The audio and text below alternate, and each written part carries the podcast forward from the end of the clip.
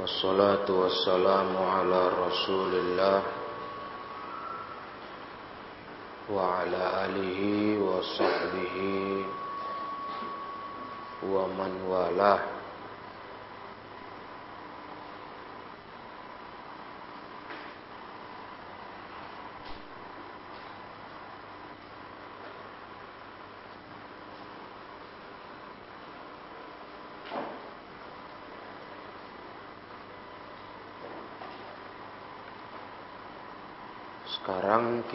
Masuk ke ayat 47.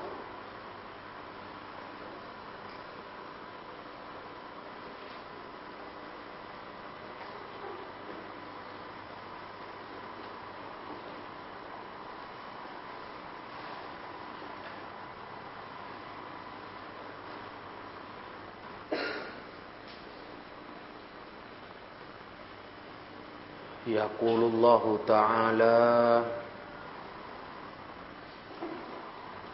وبشر المؤمنين بأن لهم من الله فضلا كبيرا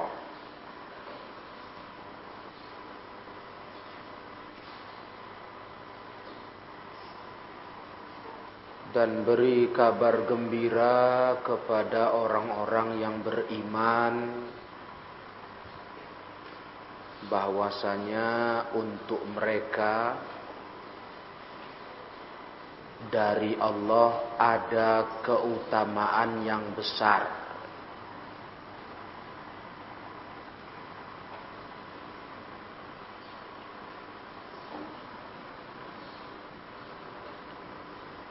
Wa qawluhu wa basyiril mu'minina bi anna lahum minallahi fadlan kabira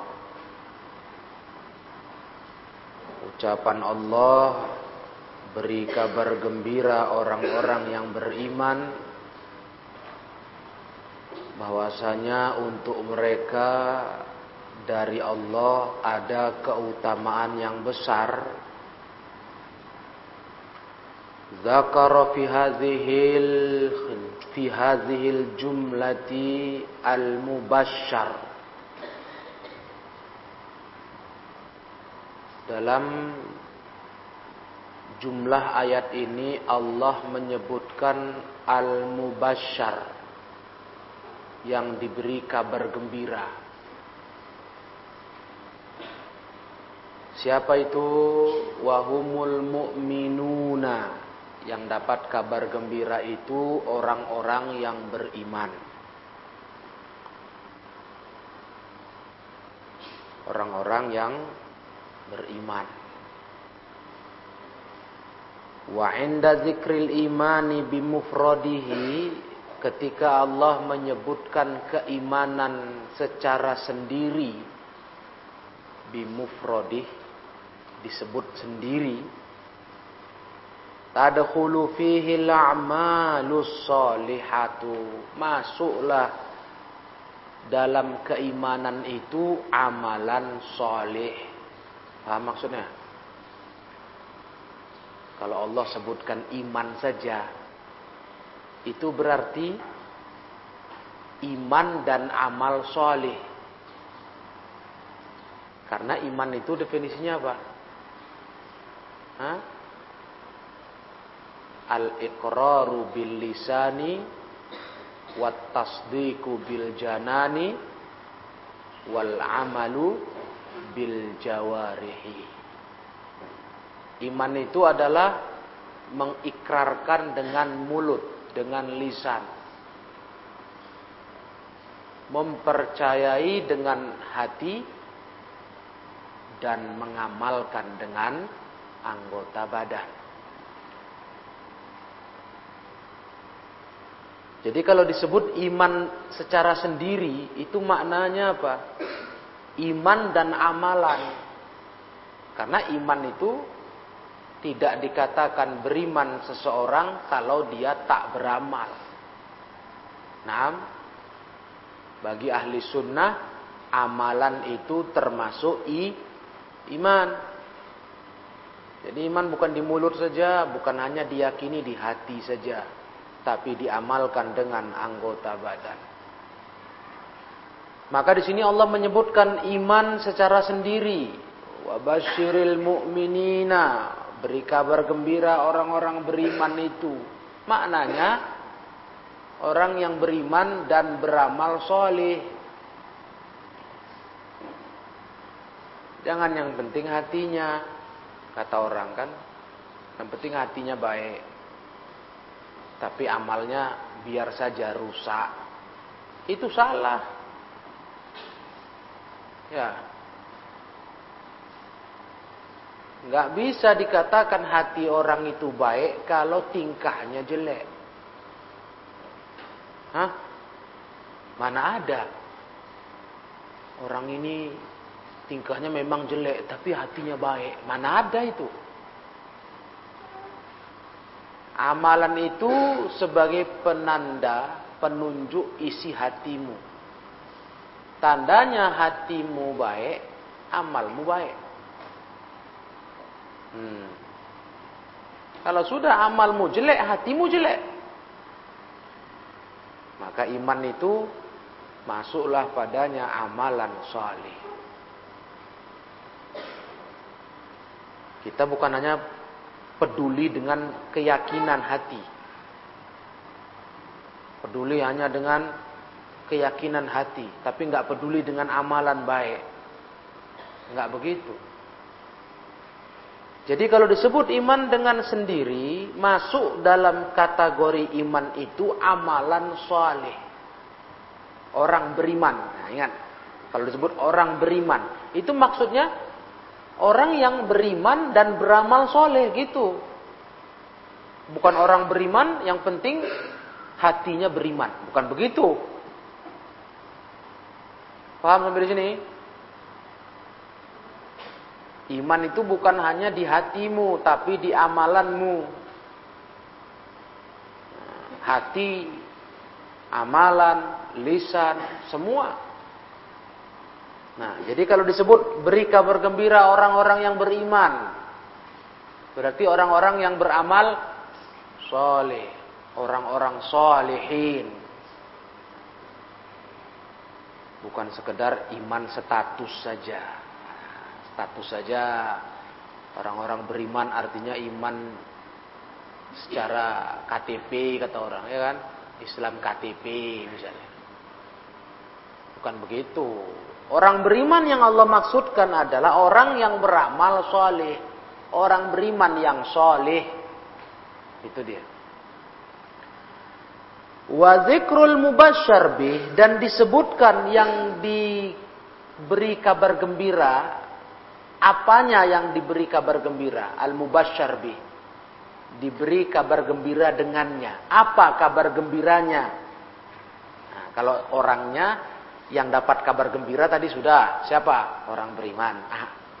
Kabar gembiranya bentuknya apa? Yang dapat sudah dijelaskan. Yaitu orang beriman. Kabarnya apa? Al-mubasyar bihinya apa? Perhatikan bedanya. Kalau al-mubasyar saja. Al-mubasyar itu orangnya. Hmm. Kalau tambah bihi Perhatikan nanti ketemu kalian di kitab-kitab gundul begitu. Kalau disebutkan al-mubasyar itu orangnya yang dapat kabar gembira. Kalau al-mubasyar bihi itu kabar gembiranya. Apa itu? Yang dikabar gembirakan dengannya. Itu dia al-mubasyar bihi. Apa itu kabar gembiranya? Wahwal fadlul kabir. Itulah keutamaan yang besar. Itu isi kabar gembiranya. Isinya itu. Al-fadlul kabir ail al-azimul jalil. Al-kabir yang agung. Yang mulia. Nah, keutamaannya yang agung, yang mulia. Itu yang didapati orang beriman. Alladzi la yuqadiru qadrahu. Yang tidak bisa diukur nilainya. Hmm, saking besarnya. Saking agungnya. La yuqadiru qadrahu. Tak bisa diukur kadarnya atau qadruhu naib fa'il. La yuqadiru atau la yuqadaru qadruhu gitu. Tak bisa diukur kadarnya saking besarnya. Apa itu rupanya? Minan nasri fid dunya berupa pertolongan di dunia. Oh, itu dia yang didapati orang beriman, ditolong di dunia. Ya ditolong apa apa itu? Apa aja ditolong? Ya apa saja. Apa saja ditolong Allah. Kalau kita beriman, beramal soleh, berarti kita menolong Allah. Maka Allah akan memberikan pertolongannya. Intan surullah yan surkum.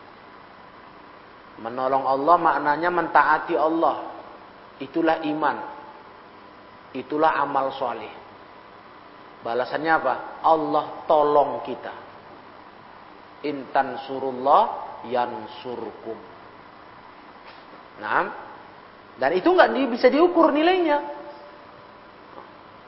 Allah tolong orang-orang yang beriman dengan segala bentuk pertolongannya, wahidayatil qulub diberi petunjuk hatinya. Itu dia keutamaan yang besar. Diberi petunjuk hatinya.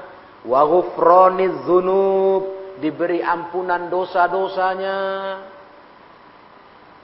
Itulah hasil dari keimanan dan amal soleh siapa yang nggak mau dapat ini semua? Ditolong di dunia ditolong Allah. Nah, hati diberi hidayah. Hidayah itu paling mahal loh. Paling mahal. Nah, luar biasa mahalnya itu. Nggak bisa dibeli. Ya, nggak bisa dibeli. Nggak bisa kita pastikan kita dapat. Nggak bisa.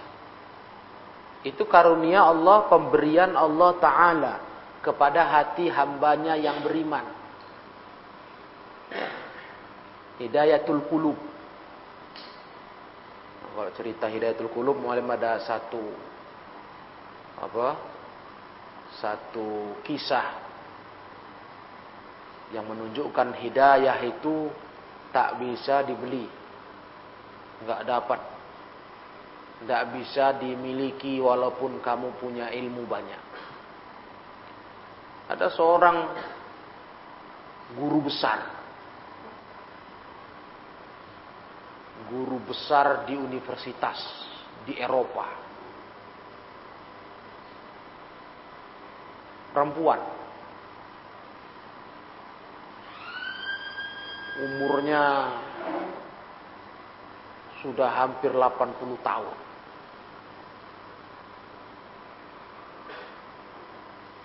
Dia dulunya keluarga Nasrani.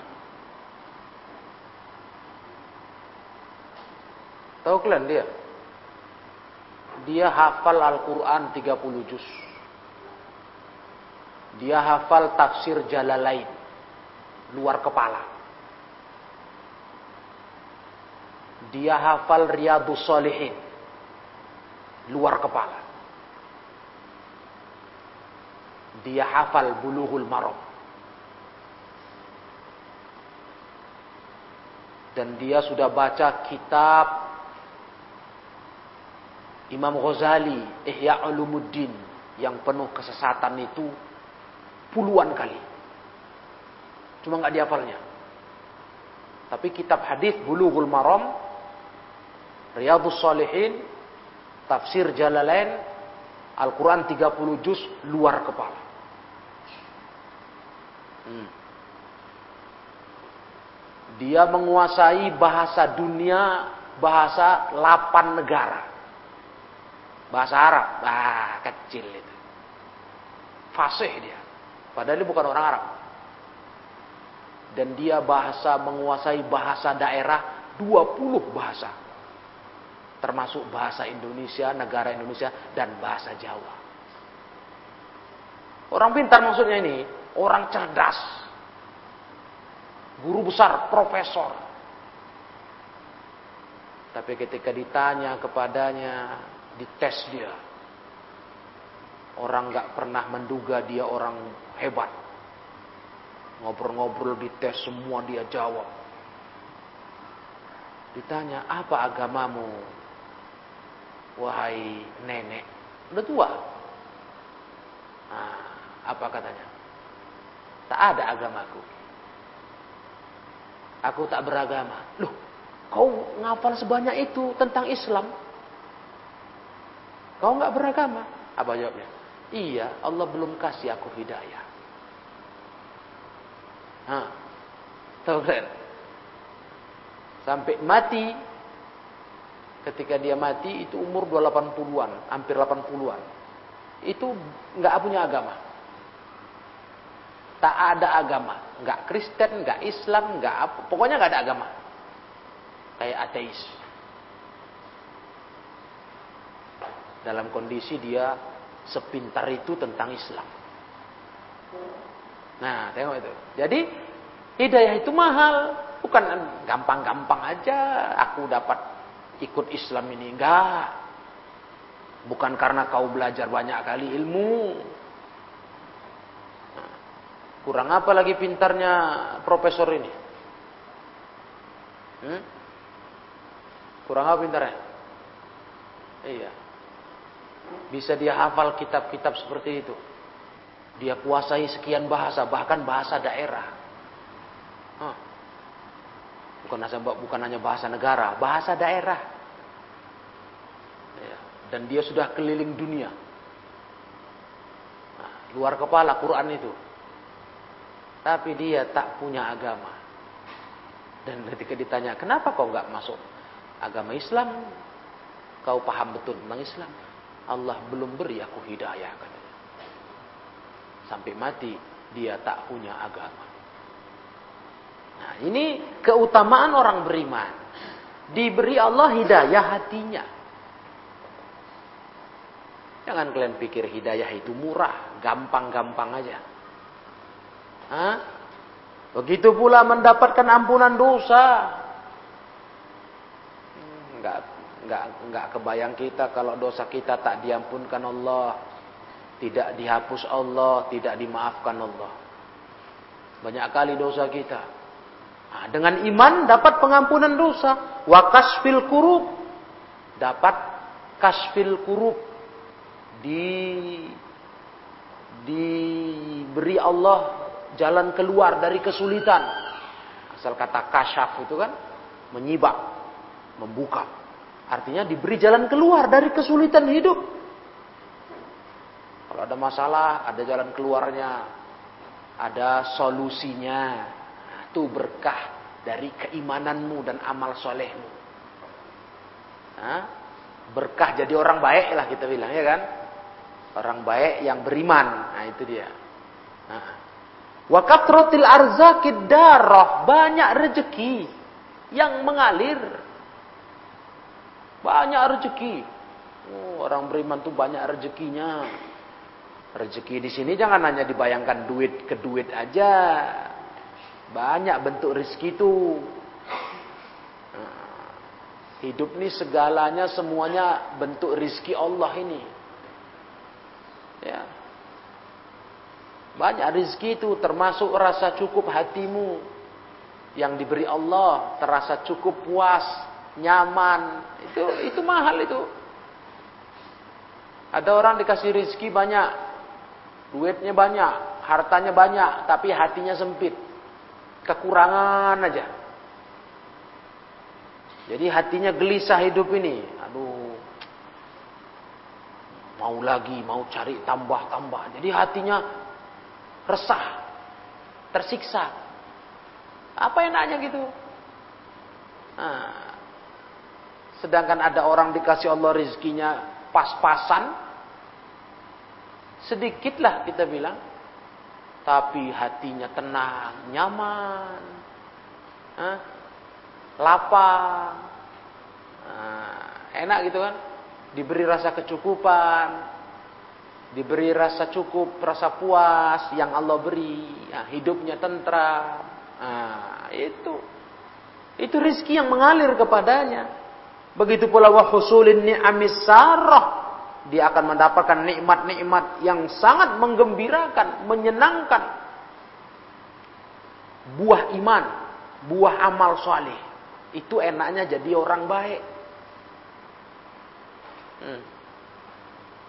Ketika kita menjaga iman dan amal soleh, ini nikmat-nikmat yang disebut di sini dapat semua. Itulah yang dikatakan fadlang kabiro keutamaan yang besar. Paham Yang nggak bisa ditakar ukurannya, saking besarnya. Oh, mahal ini nikmat-nikmat ini nggak bisa dibeli ini, nggak bisa. Ini khusus Allah kasih ke orang beriman. Wabashiril mu'minina. Beri kabar gembira orang-orang beriman itu. Ini kabar gembiranya. Isinya ini dia. Naam wal fauzi biridha rabbihim wasawabih dan mendapatkan kemenangan dengan ridha Rabb mereka dan pahalanya wan najata wan najati min suhtihi wa iqabih selamat dari marah dan hukuman Allah taala buah hasil iman dan amal soleh Dah, dengar baik-baik itu keutamaan yang didapat orang beriman. Wa hadza mimma yunashitul amilin. Ini semua yang bikin semangat orang beramal. Ya kan? Nah, amilin, bikin semangat orang beramal. Kalau kayak gini hasilnya apa enggak semangat? Kalau kau beriman beramal soleh, kau dapat ini, dapat, dapat, dapat, dapat, dapat. Ah, semangatlah. Macam kita kalau dibilang, Nah, kalau kau uh, lulus kau lulus sekolah, nilai kau bagus, kau nanti akan dikasih sama orang tuamu misalnya mobil baru, kereta baru. Mantap kan?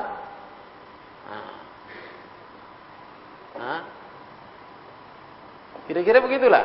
Nah, kalau kau kerja semangat, kau kerja rajin kau, nanti kau akan dapat hadiah ini, ini, ini. Wow, semangat. Nah kita Dijanjikan Allah juga, tapi lebih mahal daripada cuma mobil baru, kereta baru. Nah, mahal lebih mahal ini pada itu. Cuma kok kurang semangat. Nah, itu masalahnya. Kok kurang semangat jadi orang beriman, beramal soleh. Padahal janji Allah, kabar gembiranya begitu hebat. Dan Allah tidak pernah ingkar janji.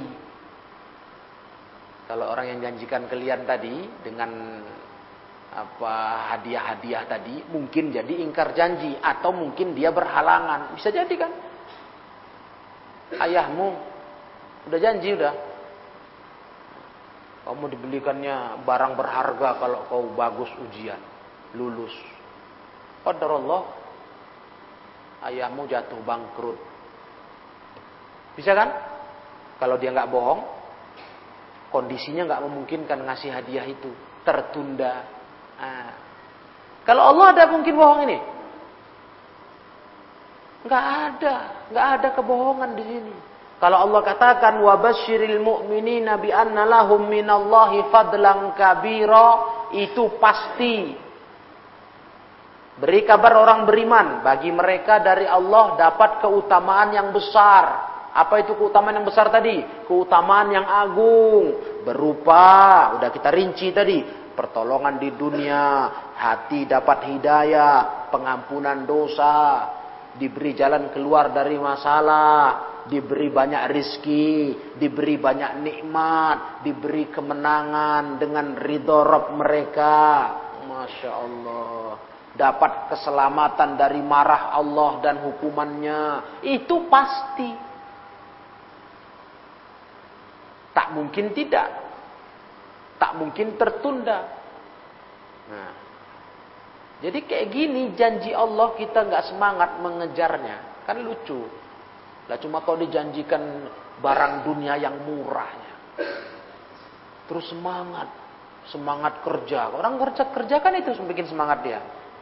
Dapat apa? Dapat gaji. Nanti kalau kerjanya rajin, masuknya nggak telat, dapat bonus bonus kerajinan. Iya. Orang kerja-kerja pabrik itu begitu. Nah, ada gaji bulanan, ada bonus-bonus, bonus ke ketertiban, kerapian, kedisiplinan. Hah, padahal bukannya besar-besar, paling-paling kalau gajinya sebulan satu juta, nanti ada bonus ketertiban, kedisiplinan paling seratus ribu, dua ratus ribu. Tapi semangat kan, lumayan kan tambahannya. Dijaga betul, masuk nggak telat. Pekerjaan tertib kalau mau pulang, beres, bersih-bersih. Wow, dipandang sama bosnya, sama Toki. Oh, ini pegawai satu ini mantap ini. Ah, nanti ya, akhir bulan ada bonus. Nah, ini bonus kau rapi, kau kerja. Nah, bukannya besar kali. Hitungan sebulan rapi-rapi, disiplin-disiplin, dapat 100 ribu. Tapi kan semangat, kan lumayan ya kan. Harusnya gaji sejuta, jadi berapa? Sejuta seratus. Untuk dapat segitu aja orang semangat, disiplin, tertib. Bukannya besar. Tapi disuruh taat kepada Allah, beramal soleh, jadi orang baik. Yang janji Allah begitu hebatnya, oh, begitu panjang tadi. Fadlang kabiro, malas. Otak tuh mau nakal aja. Tak mau betah di jalan kebaikan, ya kan? Hah? Ketika masih mondok otak tuh mau keluar, mau bebas, mau walala. Hmm. Padahal bagaimana kau bisa beriman beramal soleh kalau nggak berilmu? Hah? Kalau nggak dengan ilmu, bagaimana? Bahkan, bahkan beberapa kali dibilangi kalian. Kita ini masih kelasnya apa? Beramal solehnya kadang ter, tertolong dengan dukungan lingkungan. Hah? Masih tertolong itu. Karena berhubung di lingkungan baik, kawan-kawan yang baik-baik banyak, ah, bisalah beramal soleh tertib. Sholat tertib. Kalau ditaruh di luar belum tentu. Hah. Belum tentu kita bisa jaga. Dipulangkan kalian. Ah, di rumah. Ajab lah. Ampun lah kalian. Belum tentu. Yakin itu. Bersera. Yang laki-lakinya yang harusnya wajib ke masjid, udah perlu dibentak, direpeti baru ke masjid. Perempuannya yang harusnya sholat tepat waktu, mulai molor. Mulai molor-molor. Nah, zuhur jam 3, udah mau asar. Ya kan? Kalau masih sholat nih. Hmm. Asarnya jam 6. Kalau masih sholat. Sampai dibentak umiknya. Kau mau Awak anak santri, pelajar agama, tiang agama aja nggak pandai jaga. Nah, yang laki-laki ini suruh ke masjid sampai dibentak dulu, direpeti. Apalah kalian ini memang. Untuk dapat yang murah aja orang semangat loh, bonus-bonus kecilnya. Bonus ketertiban, kerapian, kedisiplinan kerja, semangat orang. Hmm. Dapat bonus-bonus itu. Cuman uang merah selembarnya. Ya kan? Tapi kan lumayan kata orang. Kalian dijanjikan Allah begitu banyaknya keutamaan jadi orang baik, orang beriman beramal soleh, tak semangat. Otaknya mau main aja, mau lepas mau bebas. Hmm. Jiwanya itu berontak di jalan baik, berontak, melawan. Dengar ini akhwat juga nih, dengar. Ini janji Allah ini, kalian nggak percaya. Janji manusia aja kita bisa percaya. Hah? Bisa kita percaya.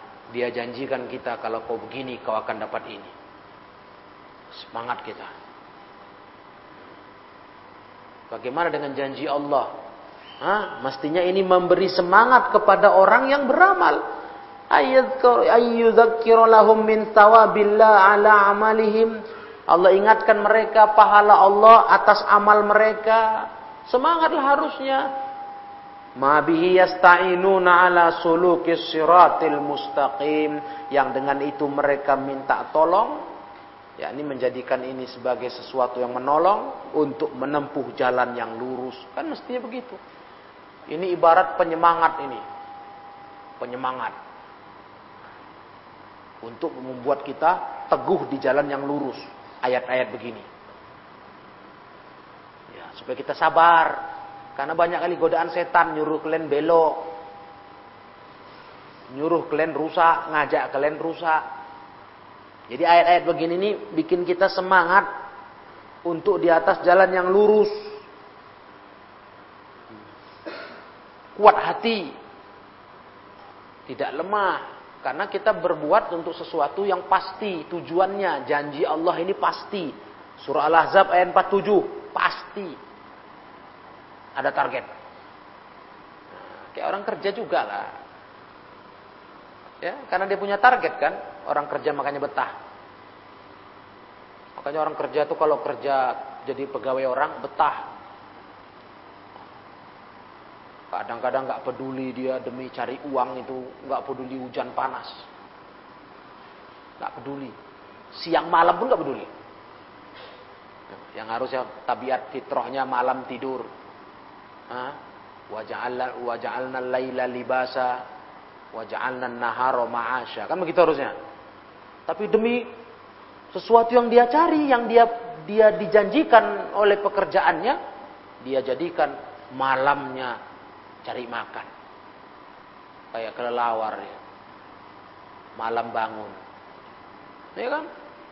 Karena dia melihat ada janji dari pekerjaan itu, ditempuhnya. Mestinya malam tuh waktu tidur ganti. Malam waktu bangun. Nah, banyak orang kayak gitu kan, pekerjaan malam. Nah, supir malam, ya kan? Atau penjaga-penjaga malam. Di malam itulah dia melek. Kok mau dia kayak gitu?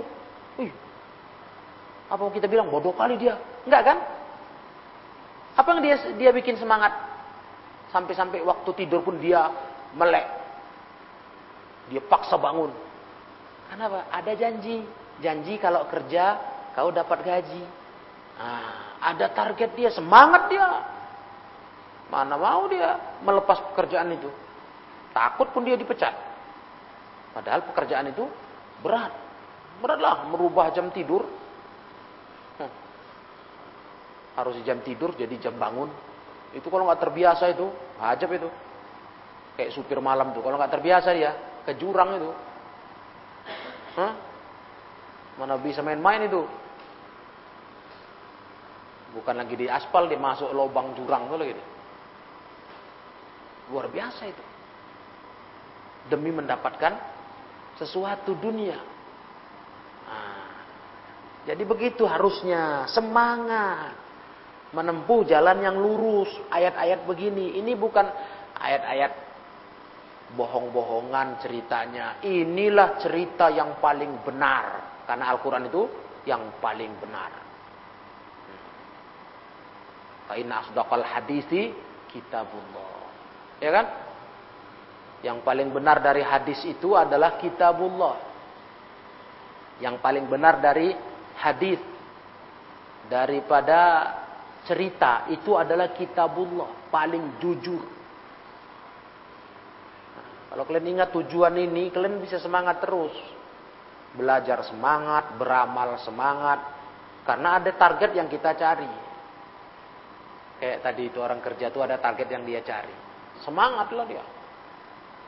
Dia mau mengarai tujuan. Maka dia bersemangat. Wahada min jumlati hikami syar'i. Ini termasuk jumlah hikmah syariat. Ya. Termasuk hikmahnya syariat ini. Kama anna min hikamihi ay yuzakkira fi maqamit tarhib wa al-uqubatil mutarattibata ala ma yurahibu minhu. Sebagaimana termasuk hikmah-hikmah daripada agama ini Allah ingatkan di tempatnya tarhib fi maqamit tarhib tempat momennya tarhib tarhib itu yang menakut-nakuti Allah ingatkan tentang hukuman. Hukuman yang akan terjadi atas apa yang ditakut-takuti kita darinya. Ma yurahabu minhu. Itu kalau babnya tarhib. Sedangkan yang tadi kita bahas babnya tarhib. Tarhib itu penyemangat. Kalau tarhib ancaman yang bikin takut. Kalau Allah bicara tentang yang bikin takut, pasti Allah sebutkan apa? Ukubat, hukuman. Itulah cerita neraka, cerita hidup sempit di dunia, cerita hati yang sempit di dunia, nggak bahagia di dunia, azab di akhirat. Nah, itu namanya tarhib. Kalau yang tadi tarhib. Paham ini? Makanya digandeng dua-duanya itu at-targhib wat tarhib. Memang begitu. Dakwah itu begitu. Kadang kasih orang kabar gembira, kalau kalian baik kalian dapat ini. Kadang orang kasih ancaman, kalau kalian jahat kalian dapat ini gitu. Berimbang dia. At-targhib wat tarhib. Paham dong? Untuk apa gunanya kalau tarhib uh, kalau tarhib liyakuna aunan alal kafi amma haramallah untuk menolong kita menahan diri alal kafi menahan diri dari apa yang diharamkan Allah. Itu gunanya tarhib. Kalau tarhib untuk menolong kita sabar di jalan yang lurus. Sabar jadi orang baik. Biar semangat. Ya, karena tahu tujuan kenapa aku baik, kenapa aku harus baik. Kenapa aku harus soleh. Kenapa aku harus belajar. Nah, kan gitu. Ada tujuan. Nah, makanya orang kalau ada tujuan itu semangat. Tahu tujuan, ada target yang dikejar. Semangat. Iya. Bayangkan kalian itu. Orang yang sekolah umum. Berapa tahun tuh kalau kita pikir-pikir? Wah nggak tahu lah sudah. Sampai dapat gelar doktor S3. Hmm. Betah dia sampai udah umurnya pun kadang udah udah waktunya nggak belajarnya lagi itu istilah untuk kuliah tapi masih sekolah datang pagi pulang sore, kuliah di bangku kuliah. Kok bisa betah ya bertahun-tahun nggak siap-siap? Ada target. Dia mau ngejar gelar doktor, puncak apa uh, puncak gelar pendidikan. Untuk apa dia ngejar itu? Oh, itu kalau gelar itu dapat di pekerjaan yang dia sedang jalani itu naik pangkat naik golongan, naik gaji. Oh, nggak main-main itu. Ya. Sedap itu kalau dia makin tinggi detail sekolahnya, gaji makin sedap. Naik golongan dia. Bisa berlipat gajinya. Karena dia punya sekolah tinggi. Daripada dia cuman tamatan SMA, ah, itu payahlah. Mau naik jabatan atau paling enggak S1 kuliah S1 nah, masih masih ya belum apa-apa. Dia harus naik lagi S2, naik lagi S3 doktor. Nah, barulah mantap. Dia ngejarkan itu, maka sampai tua-tua pun masih kuliah. Iya, Berapa kali udah datang ke pondok kita nih? Kalau mulai ukur-ukur umur udah 50 tahun lebih. Udah tua-tua. Mau ngapain? Mau wawancara. Untuk apa Pak wawancara? Untuk kuliah Ustaz. Masih kuliah Pak? Masih. Masya Allah. Betah Pak ya. Nah. Udah umur 50 tahun dapat cucu. Tahu kalian? Masih kuliah Pak? Masih. Masya Allah. Hah. Biar tahu berapa orang udah kemarin itu. Masih kuliah dia umur segitu. Rambut udah putih. Hah. Yang berubah bukan di rambut lagi, di kumis udah berubah. Di jenggot udah berubah. Udah tua lah. Kok masih betah kuliah? Masih betah duduk di sekolah. Ya karena ada tujuan. Ada target yang dia kejar. Harus dapat ini. Gitu. Nah, jadi Allah kasih kita target ini, tujuan yang mau kita kejar dengan kita menjadi orang soleh. Paham semua ini pelajaran ini? Kayak mana orang sekolah tadi? Masih betah dia, masih. Wah, luar biasa itu. Itu masih muda juga itu kalau dibanding yang lebih tua dari dia. Masih ada lagi. Yang udah 70 tahun ada masih. Hmm. Belum sampai dia target dia, lama dia berhenti kuliah, masih nafsu dia mau ngejar gelar. Apalagi dibutuhkan gelar itu di pekerjaan dia untuk naik pangkat. Wah, kuliah lagi dia. Uh, aduh, nggak usah jauh-jauh lah. Masa kalian nggak pernah tahu yang udah uji, ujian paket? Ada nggak kalian jumpa di ujian paket tuh? Bapak-bapak atau ibu-ibu mau ngambil paket C, tahu? Paket C, paket SMA, udah bapak-bapak, ibu-ibu. Artinya kan lucu. Apalagi bu, pak, mau nyari paket C kalian, ijazah SMA. Ada mau masuk mau syarat kerja. La haula wala quwata illa billah. Aduh. Bagaimana itu semangat masih sih? Semangat karena ada tujuan. Biar aja aku ikut ujian sama anak-anak anak sekolah-sekolah ini. Yang penting aku dapat ujian paket, aku dapat ijazah. Tengok itu. Ada tujuan. Jadi orang kalau ada tujuan itu betah. Mau. Mau aja menempuh jalan itu.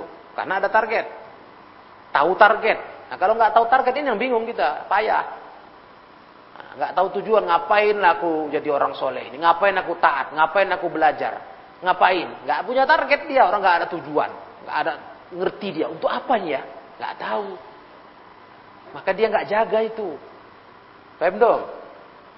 Nggak dia pelihara itu, jalan siratal mustaqim yang disebutkan di sini, sulukis siratil mustaqim, nggak dia jaga itu, nggak betah. Begitulah hidup ini ya. Allah ingin ngasih kita tarhib penyemangat. Bukan penyemangat omong kosong, janji-janji bohong. Enggak. Ini penyemangat yang pasti benar. Janji yang pasti jujur. Nah. Ya, sama kayak Allah memberi peringatan bab tarhib, ancaman yang menakut-nakuti kita. Ya Allah sebutkan hukuman-hukuman akibat buat dosa, untuk apa? Biar kita semangat dalam mentaati Allah, menjauhi larangannya, meninggalkan yang dilarangnya. Nah, itu pelajaran ayat 47. Jadi wahai tulabul ilm, semangat kalian jadi orang beriman dan orang soleh. Iya, dan menempuh jalan orang soleh. Jangan cakap aja besar. Nah, ada kawan kalian dulu. La haula wala quwata illa billah. Dibilang bodoh udah diajari. Hah? Dibilang pintar kok bodoh. Mana itu? Mau kita bilang bodoh udah diajari. Mau dibilang pintar kok bodoh. Bingung mulim. Waktu dia permisi. Mau nggak mondok lagi Aduh, Mualim, doakan aku jadi orang soleh. Macam mana? Kau bodoh tapi udah diajari, pintar tapi kok bodoh. Macam mana kau jadi orang soleh kau nggak belajar kok?